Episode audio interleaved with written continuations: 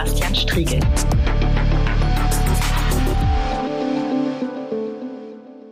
Ja, hallo und herzlich willkommen zurück bei einer neuen Folge der großen Anfrage.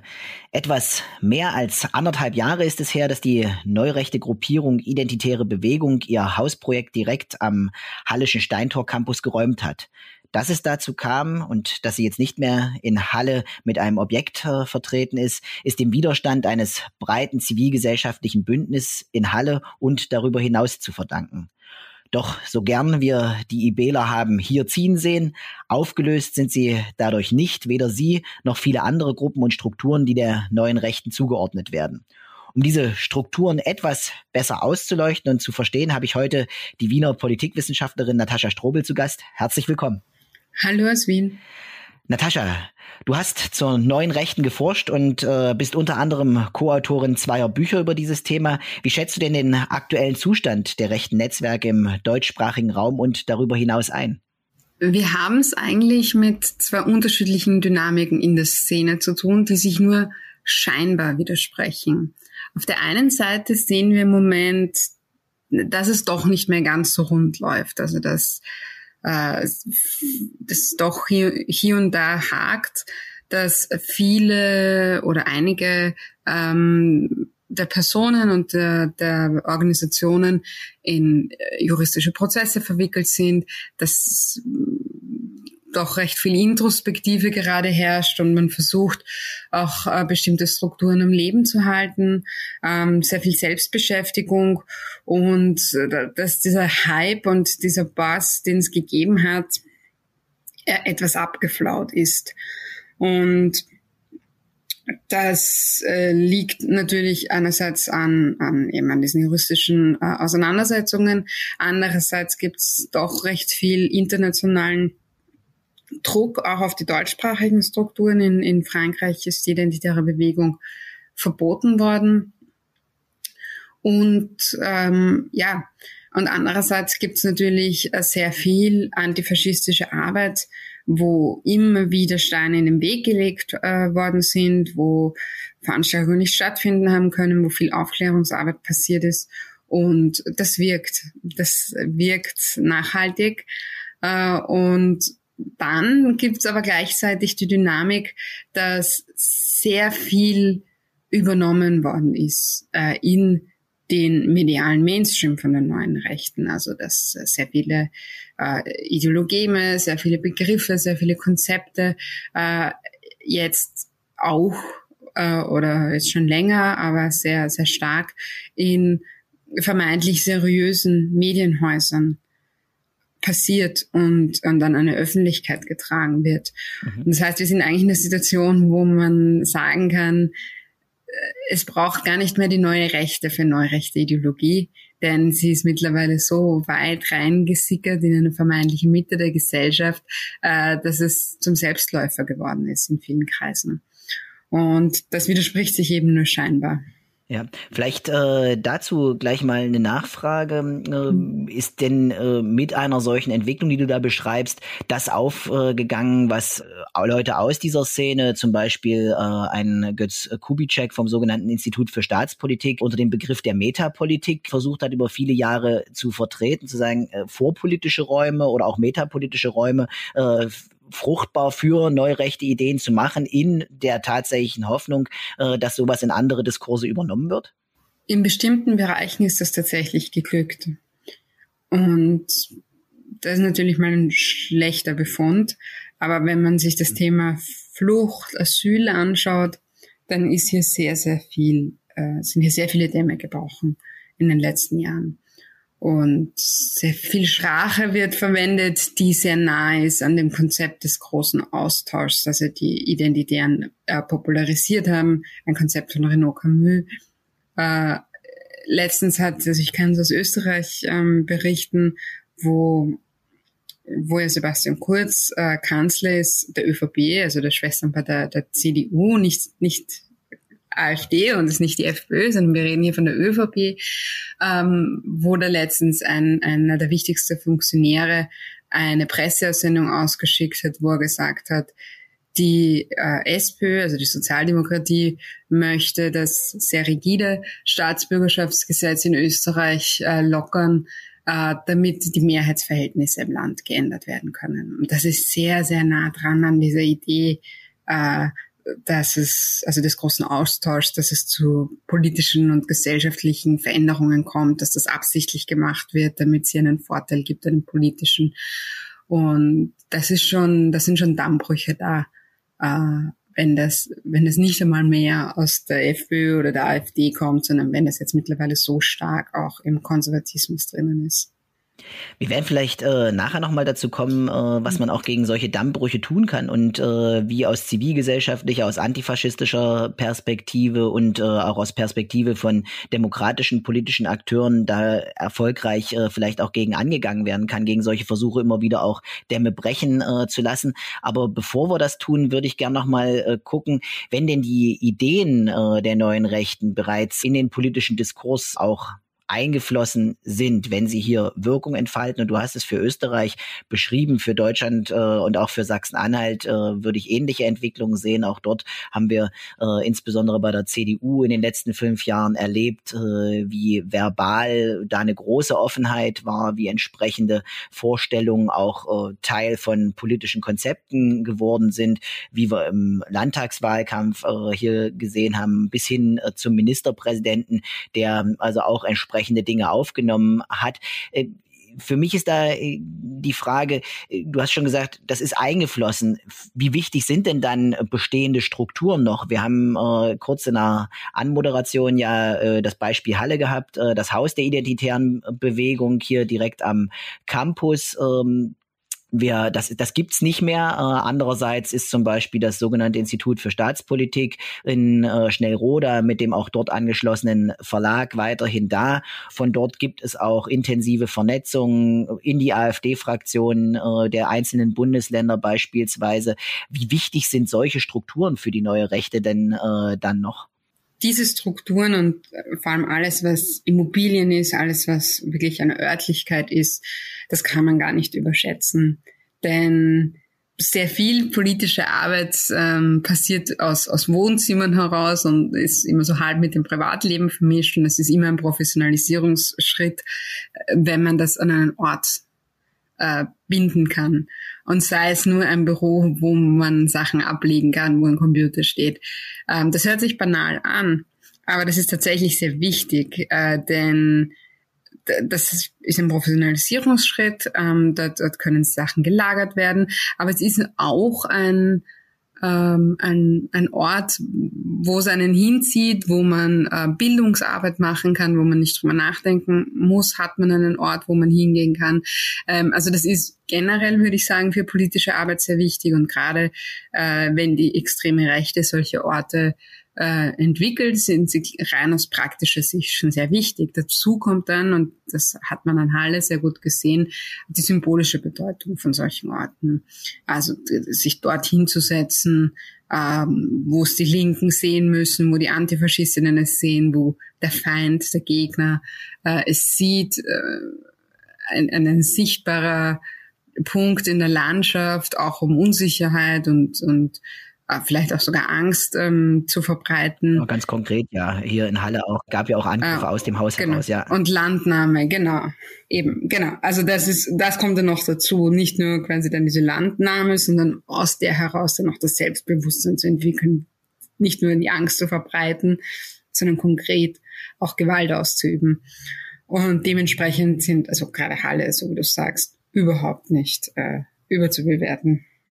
Und äh, mit Blick auf die auf die Vernetzung äh, der Strukturen, also was wir ja in Sachsen-Anhalt äh, insbesondere gesehen haben, ist, dass es eine umfassende Vernetzung innerhalb dieser Szenen äh, gibt, dass äh, eine identitäre Bewegung gleichzeitig äh, mit Akteuren aus dem Bereich des Instituts für Staatspolitik unterwegs ist, dass es Interaktionsverhältnisse gibt mit äh, der AfD-Landtagsfraktion und äh, dem Landesverband, dass es internationale Vernetzung natürlich insbesondere auch äh, nach Österreich gibt. Ist das eine Entwicklung, die ihr in Österreich so ähm, auch seht? Ist das äh, also ist das ist das in einer ähnlichen Weise da? In Österreich ist politisch sehr viel passiert in den letzten zwei Jahren äh, und das ähm, betrifft vor allem auch die FPÖ. Das heißt, die FPÖ war selbst gerade sehr stark auf einer Selbstfindungsphase nach Ibiza. Ja. Und da gab es so zwei Flügel in dieser Partei. Der eine, der doch auf Distanz zu den Identitären gegangen ist, weil man wirklich den Kontakt nicht will, aus strategischer Natur, ah, das kann man, das kann man interpretieren. Äh, und der andere Flügel, der doch sehr offen äh, ist, nicht nur bei den Identitären, sondern auch zu diesen Querdenker-Demonstrationen äh, und das alles ähm, sich sehr offen dazu bekennt. Äh, nun ist es so, dass vor äh, einem Monat circa sich der radikalere Flügel durchgesetzt hat. Und der, es gab auch eine Doppelspitze und der ähm, Norbert Hofer, der, ich möchte nicht gemäßigt sagen, aber zumindest für den distanzierteren Flügel gestanden ist, äh, der hat sich zurückgezogen und die FPÖ ist jetzt eigentlich sehr offen äh, in ihrer, äh, ja, in, in ihrer Verortung sehr nahe bei den Identitären, sehr nahe bei diesen Querdenker-Demonstrationen, war aber ein Prozess in den letzten zwei Jahren. Ähm, strukturell hat sich das bis jetzt noch nicht niedergeschlagen. Also wenn es darum geht, wer ist, ähm, wer ist jetzt im Parlament oder sowas. Äh, klar, wir hatten da jetzt auch noch keine Wahl und die FPÖ kann sich recht gut auch aus anderen Strukturen rekrutieren.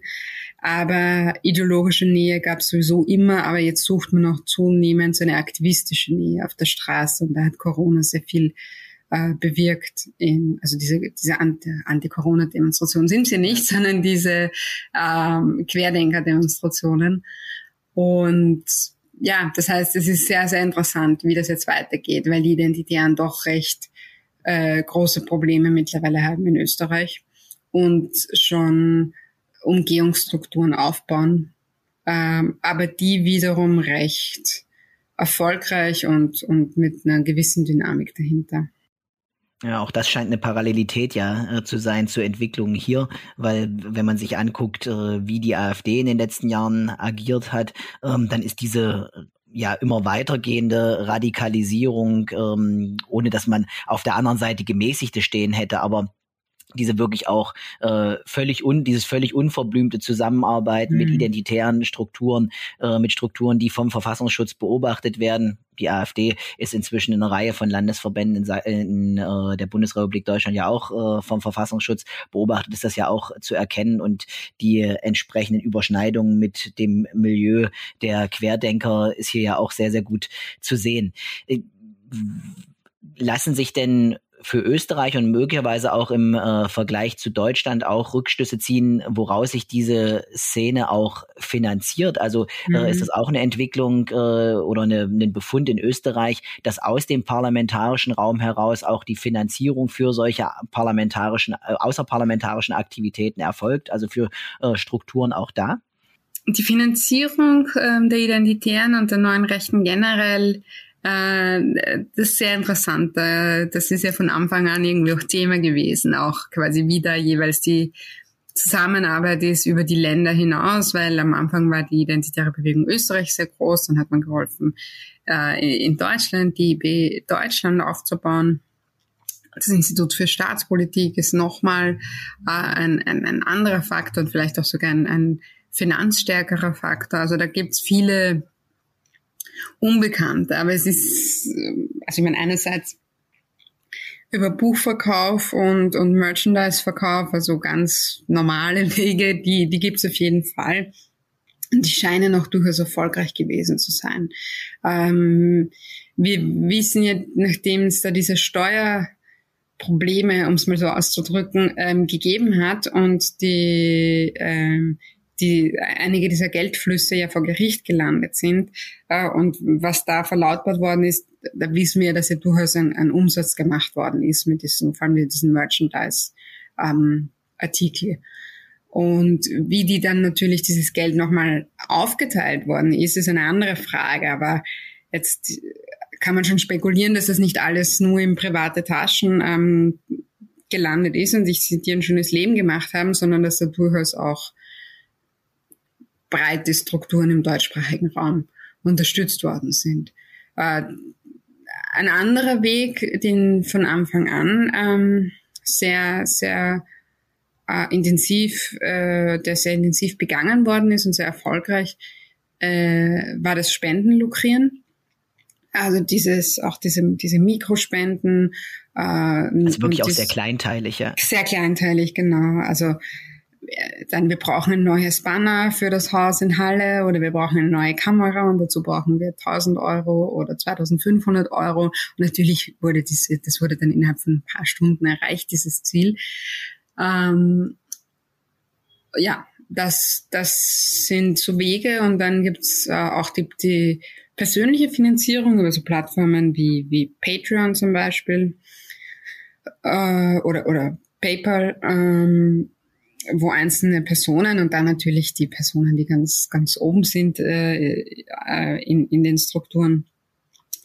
Und so setzt sich das dann zusammen. Und das war dann doch so, dass am Ende viel, viel Geld da geflossen ist, und zwar international. Wir wissen es, ähm, wir wissen ja auch, dass der Attentäter von Christchurch gespendet hat an die IB, beziehungsweise auch äh, persönlich gespendet hat an Personen. Und da, da, da fließt schon viel Geld und da kann man sich dann doch sehr frei äh, bewegen, wenn man mal ein paar tausend Euro im Monat zur Verfügung hat. Und welche Geldflüsse, also das sind jetzt Spekulationen, da gibt es ein paar so Indizien, ähm, dass da das Geld noch äh, auch sogar aus Ländern geflossen ist, über Vereine, die da, da vorgeschoben worden sind und so weiter. Da, da gibt es Indizien, das trifft auf die gesamte rechtsextreme Szene zu. Äh, 100 Prozent quasi kann man die Geldflüsse aber noch nicht nachzeichnen. Mhm. Das verweist allerdings sowohl äh, die Ebene der Mikrospenden als auch äh, die potenzieller Geldflüsse schon auch auf einen äh, Paradoxon in dieser in dieser Szene. Wir haben es ja einerseits mit nationalistischen Bewegungen zu tun, äh, mit nationalistischen Gruppierungen und Strukturen und andererseits aber ja mit einer internationalen Zusammenarbeit. Ähm, wie, wie lässt sich das eigentlich auch ideologisch erklären, äh, bis hin dazu, dass es ja eine intensive Zusammenarbeit auch in die neue Rechte ähm, oder in die Rechte der äh, Nordamerikas äh, gibt, also bis in die Vereinigten Staaten. Äh, das macht ja vor weder vor Ländergrenzen noch äh, vor Kontinenten halt. Ja, es wird ja immer von dieser Internationalisierung der extremen Rechten gesprochen. Das finde ich nicht ganz passend, äh, denn für Europa ist es eine Transnationalisierung. Das heißt, und das ist wirklich paradox, ähm, die Ländergrenzen existieren einfach gar nicht. Ähm, gerade für das Umfeld der IB. Da arbeitet man wie selbstverständlich über Ländergrenzen hinweg zusammen. Es hat sich nie besser gezeigt äh, als 2015, 16, wo man Demonstrationen gemacht hat oder äh, in der Nähe von Grenzen Aktionen gemacht hat und ganz selbstverständlich, da war aus Slowenien, die waren dabei und aus Italien und aus Österreich und aus der Schweiz und das war kein internationales Aufeinandertreffen, sondern man kennt sich. Ja, das sind, das sind äh, befreundet und man kennt sich und man macht etwas zusammen. Und ob der eine jetzt aus Slowenien ist und der andere aus äh, Italien. Ähm, also diesen, diesen Formalrahmen quasi, dass, dass es jetzt internationale Gruppen sind, die da formal zusammenarbeiten, der existiert nicht, sondern es ist eine transnationale Zusammenarbeit. Und das ist äh, bemerkenswert. Die lässt auch alle sozusagen nationalen Egoismen vergessen, weil äh, also äh, klar, dass das inzwischen Deutschland und Österreich in der extremen Rechten eine unmittelbare mhm. Zusammenarbeit auch transnational in dem äh, Zusammenhang stattfinden äh, kann und es dafür historische Vorläufer gibt, äh, keine Frage. Aber äh, ansonsten liegt ja auch in der extremen Rechten zunächst mal historisch die Betonung auf die eigene Nation. Äh, hier gibt's ja offenbar eine Entwicklung, äh, die abzielt auf äh, sozusagen das gemeinsame Identitätsmerkmal eines weißen, historisch verorteten Europas, das man gemeinsam zu verteidigen hm. trachtet gegen äußere Einflüsse. Äh, wo kommt, also wo, wo entstand diese Entwicklung und äh, wie ist sie, wie ist sie tatsächlich passiert? Ich finde sie immer, äh, ich finde sie immer sehr lustig, äh, weil ich mir immer denke, ja, äh, italienische Identitäre und und österreichische Identitäre, bitte, bitte redet mal über Südtirol, setzt euch mal zusammen und äh, dann redet über Südtirol. Ähm, da man, man muss schon recht viel aussparen und man muss schon äh, wirklich sehr viel ähm, bereit sein, auch, auch zu schlucken, äh, wenn man so zusammenarbeiten will. Und man sieht, es funktioniert, äh, wenn es gut geht äh, aber dann, spätestens dann, wenn es es ein bisschen knirscht und knackt, äh, wird's wird's schwierig. Und das, woher das kommt, also es gibt diesen, diesen Europagedanken, ähm, den, der ist gar nicht so jung eigentlich in der extremen Rechten.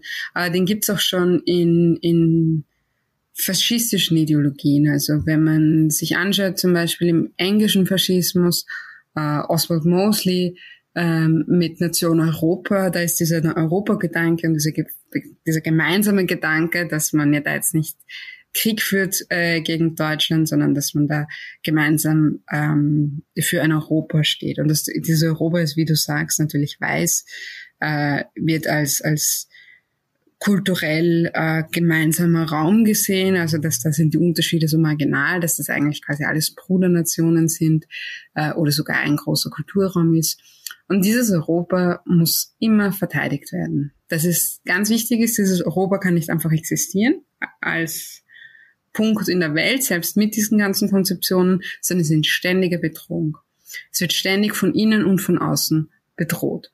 Und die Außenbedrohung, die ist, je nachdem, wo man in der Zeit schaut, das ist die, die, der Kommunismus und die Sowjetunion oder das ist der kulturelle Einfluss der USA äh, oder das ist Afrika und das ist so, das reicht dann schon oft so als äh, äh, rassistisches Kollektiv, das ähm, so zu benennen, ja, die Armutsflüchtlinge aus Afrika äh, oder, und das ist es ja aktuell, ähm, die Kriegsflüchtlinge äh, aus Syrien, Afghanistan, äh, Irak. Und gegen all die muss man sich wehren. Die sind eine Bedrohung der eigenen Existenz. Und in, dieser Bedro in diesem Bedrohungsszenario schwingt immer schon die Idee eines Krieges mit. Also nicht nur sind sie eine Bedrohung, ähm, sondern sind eine kriegerische Bedrohung, eine Bedrohung für die eigene Existenz. Und man befindet sich hier in einem Abwehrkampf, in einem Abwehrkampf, der Teil eines Krieges ist. Und wenn man das wirklich glaubt, äh, dann sind Flüchtlinge tatsächlich auch Kombatanten in einem Krieg und müssen genauso behandelt werden.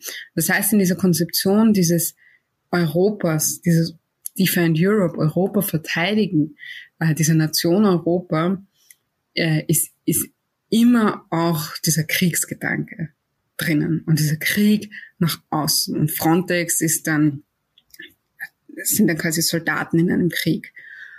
Und das ist das, was es so, so gefährlich macht. Äh, da da gibt es diese scheinbar positiven Europabezüge, aber diese Europabezüge funktionieren nur, äh, funktionieren nur mit der Prämisse eines Krieges nach außen. Du hast den äh, sozusagen die Abgrenzung bis hin mhm. zum, zum Krieg nach außen äh, und die Frontstellung an der Stelle schon äh, erwähnt, hast aber auch ja gesagt, äh, das hat eine doppelte Dimension, nämlich äh, diese, diese kriegerische Frontstellung nach außen und gleichzeitig aber auch ja äh, die Betonung eines inneren Feindes. Äh, mhm. Kann die extreme Rechte in äh, Europa sich auch da, also hat sie da auch einen gemeinsamen inneren Feind vor Augen oder sind es äh, je nach äh, Nationalstaat dann unterschiedliche Personengruppierungen, äh, die da imaginiert werden? Es ist immer der Krieg nach außen und die Verschwörung nach innen. Äh, das sind, das ist der Dualismus, der da vorherrscht. Und mit Kombatanten in einem Krieg geht man um, wie man mit Kombatanten in einem Krieg umgeht. Aber auch mit Verschwörern, ja, mit Verrätern geht man um, wie man mit Verrätern eben umgeht. Äh, und da, da passt dann diese, also das sieht man jetzt auch wieder bei diesen Querdenken, diese ganze Hochverrat und wir stellen euch vor ein Gericht. Also diese ganze Rhetorik ist genau diese, äh, das ist die, die, die schlimmstmögliche das, schlimmstmögliche Vergehen quasi an der Nation, dieser Verrat. Und wer, wer sind diese Verschwörer, wer sind diese VerräterInnen? Ähm, wenn man da jetzt eine einzelne Gruppe aufzählen möchte, dann fällt einem eigentlich nur so eine Kaskade ein. Also sind Klimaschützerinnen, es sind Feministinnen, äh, es ist äh, die, die Politik, also ja, in Deutschland Merkel oder wer auch immer. Aktuell sind es auch die Virologinnen, ähm, also kann man ja aufzählen äh, ohne Ende. Denn die Linkslinken und die, die Sozialdemokratie und die Kommunisten und die Grünen und da kann man ja ganz viel aufzählen. Also der, der Austausch ist nicht beliebig, denn es ist ganz klar, dass äh, es vor allem die trifft, die sich irgendwie für eine bessere Welt einsetzen und für progressive, linke, egalitäre Ziele. Aber wer gerade im, im, im am meisten im Fokus steht, das ist tatsächlich einigermaßen beliebig. Äh, was sie alle gemeint, ha, gemeinsam haben, ist, dass sie eben strukturell zu diesen Verräterinnen gemacht werden. Und in dieser, in dieser Verrats, in dieser Verschwörungslogik steckt natürlich äh, ein, ein ganz alter Antisemitismus dahinter. Ja? Das heißt, die bekommen alle äh, in dieser Verschwörungs, in diesem Verschwörungsdenken bekommen sie alle die Fun Funktion des sich verschwörenden Juden und Jüdinnen, ähm, die von ihnen das Land zerstören möchten. Und deswegen ist auch, wenn, wenn, äh, wenn Juden und Jüdinnen nicht explizit gesagt werden, ist quasi das Denken, also der strukturelle Antisemitismus immer dahinter. Also die sind alle Agenten äh, in ihren jeweiligen Funktionen genau. einer dahinterstehenden Macht äh, sozusagen in dieser, genau. in dieser Wahrnehmung. Genau. Und die sind natürlich alle auch, also böse Menschen und international äh, vernetzt, also und wollen den angestammten Leuten etwas Schlechtes. Und das kann man eins zu eins nachlesen, schon vor 100 Jahren oder vor 110 Jahren äh, in, in den Protokollen der Weisen von Zion. Das ist es hat sich in 110 Jahren nicht verändert, diese Logik. Und es ist fast auch so exakt dieselbe Sprache. Und das ist dieses Verschwörungsdenken. Und das ist ganz, ganz gefährlich, weil es in seiner Kohärenz so logisch wirkt na klar, alles schlecht auf der Welt. Endlich kann ich es den fünf Gruppen umhängen und wenn die weg sind, dann ist alles gut äh, und muss man sich nicht mit der Komplexität ähm, der Welt auseinandersetzen. Wenn man es endlich weiß ich, wer dafür verantwortlich ist, dass alles so schlecht ist. Und das ist sehr, sehr gefährlich. Dann lass uns vielleicht noch an mhm. einer Stelle noch mal ein bisschen tiefer mhm. reingehen, nämlich bei äh, der Frage, du hast die Gruppen schon aufgezählt und das, äh, mhm. die ersten in deiner Aufzählung waren sinnigerweise tatsächlich auch die KlimaschützerInnen. Mhm. Ähm, wir haben ja so eine, ja, auch Konjunktur äh, von Themen, äh, über die sich ein Mobilisierungspotenzial für die neue Rechte in den letzten Jahren gezeigt hat. Es war die Flüchtlingskrise in den äh, Jahren 2015, 2016 und auch schon beginnend davor. Es war jetzt äh, die Pandemiesituation weiterhin andauernd.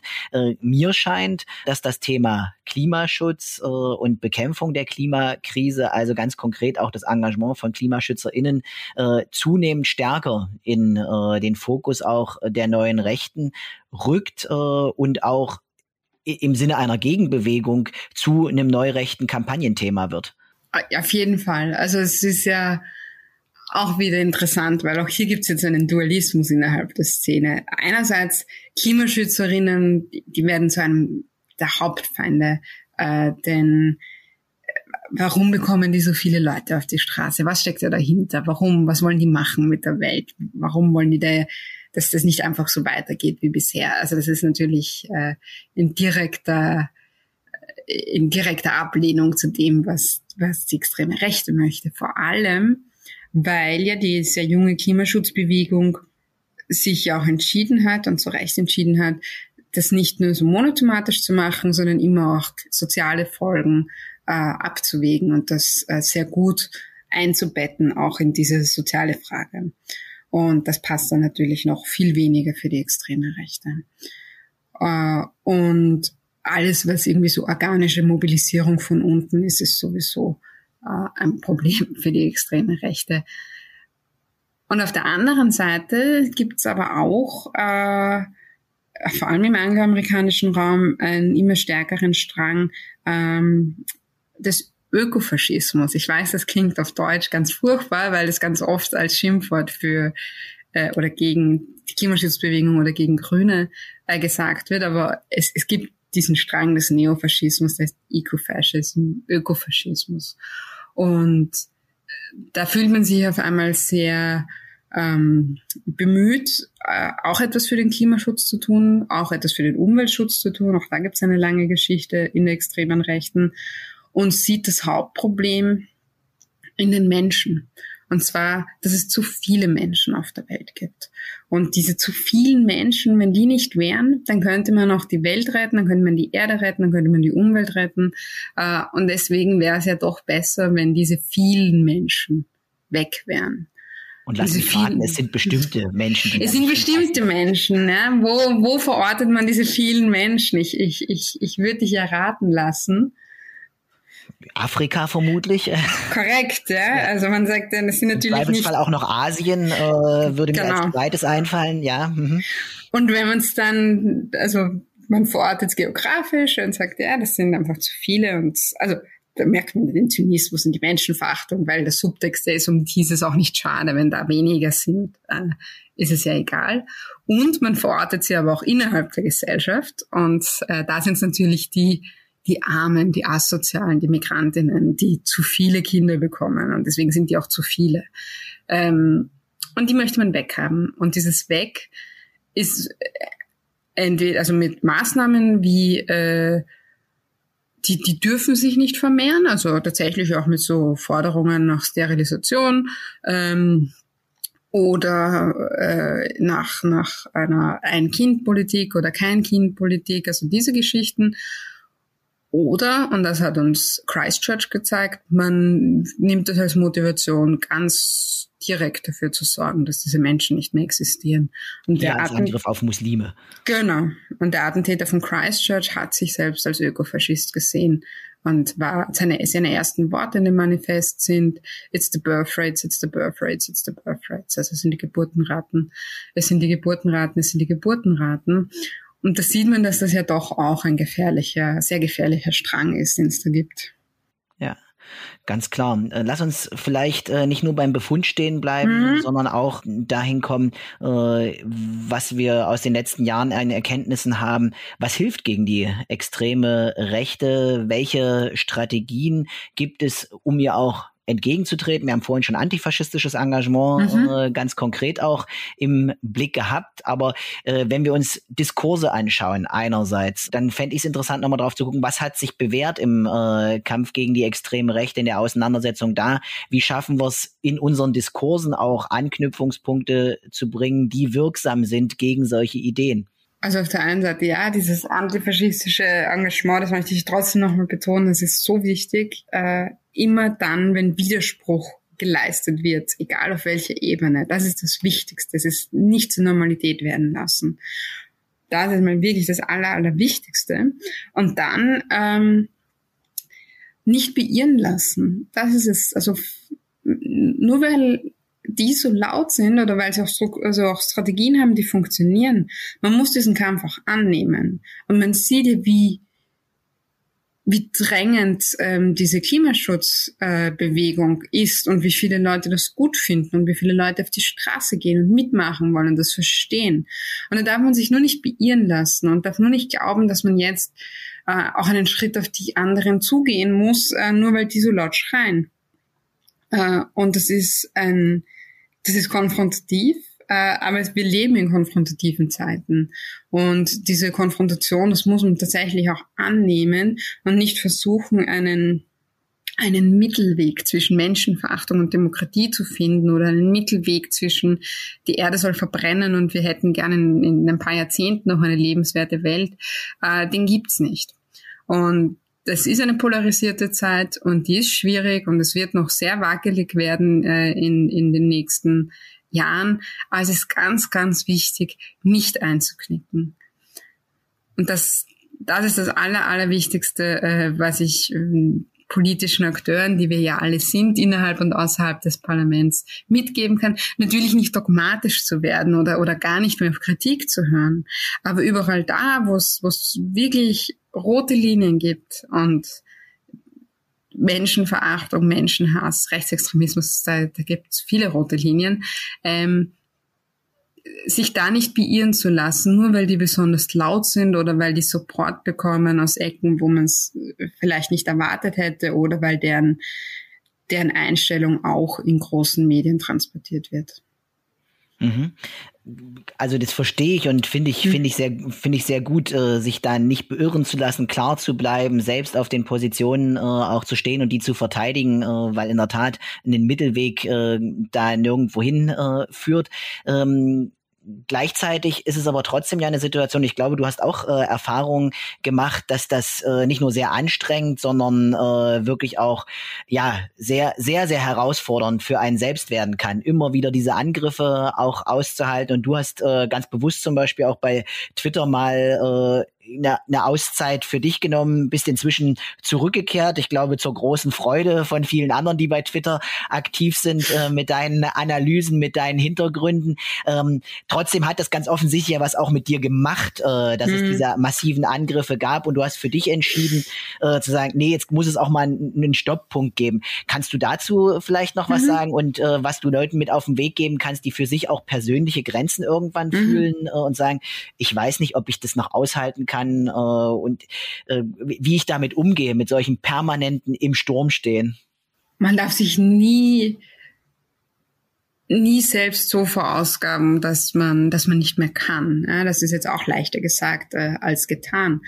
Aber wir, und es ist auch wie, wie schwierig mit Social Media, weil wir sind keine Einzelkämpferinnen. Es ist wichtig, dass wir uns vernetzen. Es ist wichtig.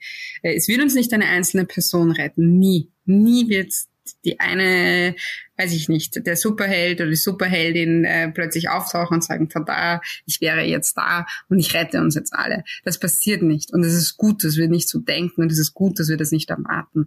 Es geht nur nur gemeinsam. Und dieses gemeinsam heißt, dass auch Menschen, äh, die gerade nicht mehr können oder denen es zu viel ist, dass die sich zurückziehen können äh, und dass dann nicht alles zusammenbricht oder dass man glaubt, es bricht ähm, alles zusammen.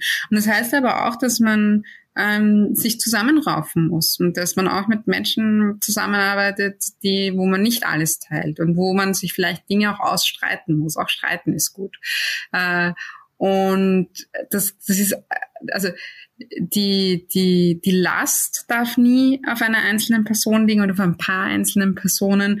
Und aber auch quasi der, äh, der, der das Positive, ja, der, der, der Fame darf auch nicht auf einer einzelnen ja. Person liegen, ja, das passiert nicht. Das ist, natürlich braucht es Gesichter und es ist gut, dass es die gibt und es ist gut, dass sie äh, auch auftauchen, aber darf nie vergessen, es sind nie Einzelpersonen, es sind immer kollektive Prozesse. Es ist, passiert immer dann etwas äh, Demokratisches und es passiert immer dann etwas Gutes und etwas Linkes, wenn sich viele Menschen zusammentun, eine gemeinsame Klammer finden.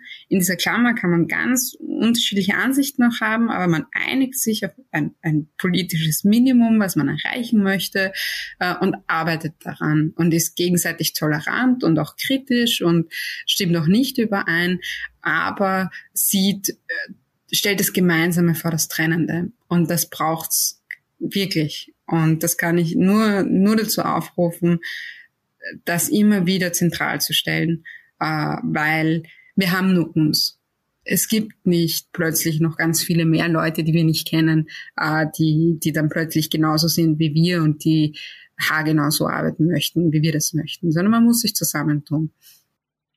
Aber das ist ja eine mutmachende Erkenntnis und ein mutmachender Punkt von dir. Wir müssen die Welt nicht alleine retten, sondern wir dürfen es äh, in gemeinsamer Kraftanstrengung tun. Wir dürfen aufeinander bauen und äh, gemeinsam da zusammenarbeiten. Äh, mit klaren Positionen. Ich glaube, das ist auch nochmal klar, die, aus der Klimakrise heraus wird uns kein Mittelweg und kein Beschwichtigen führen und äh, die Menschen würde es auch nichts, was man relativieren kann, sondern äh, die kann nur in ihrer Absolutheit auch verteidigt werden. Aber vielleicht ist das ein wichtiges Signal auch an alle, die immer mal sich fragen, ja, wie, wie stehe ich da eigentlich äh, alleine und mit meiner kleinen Kraft irgendwie äh, nur da? Es geht gemeinsam. Vielen Dank, Natascha, dass du dir die Zeit äh, genommen hast äh, hier für den Podcast die große Anfrage. Es war ein Vergnügen, mit dir zu sprechen. Vielen, vielen Dank. Liebe Grüße nach wo auch immer alle zuhören. Die große Anfrage. Ein Podcast von und mit Sebastian Striegel.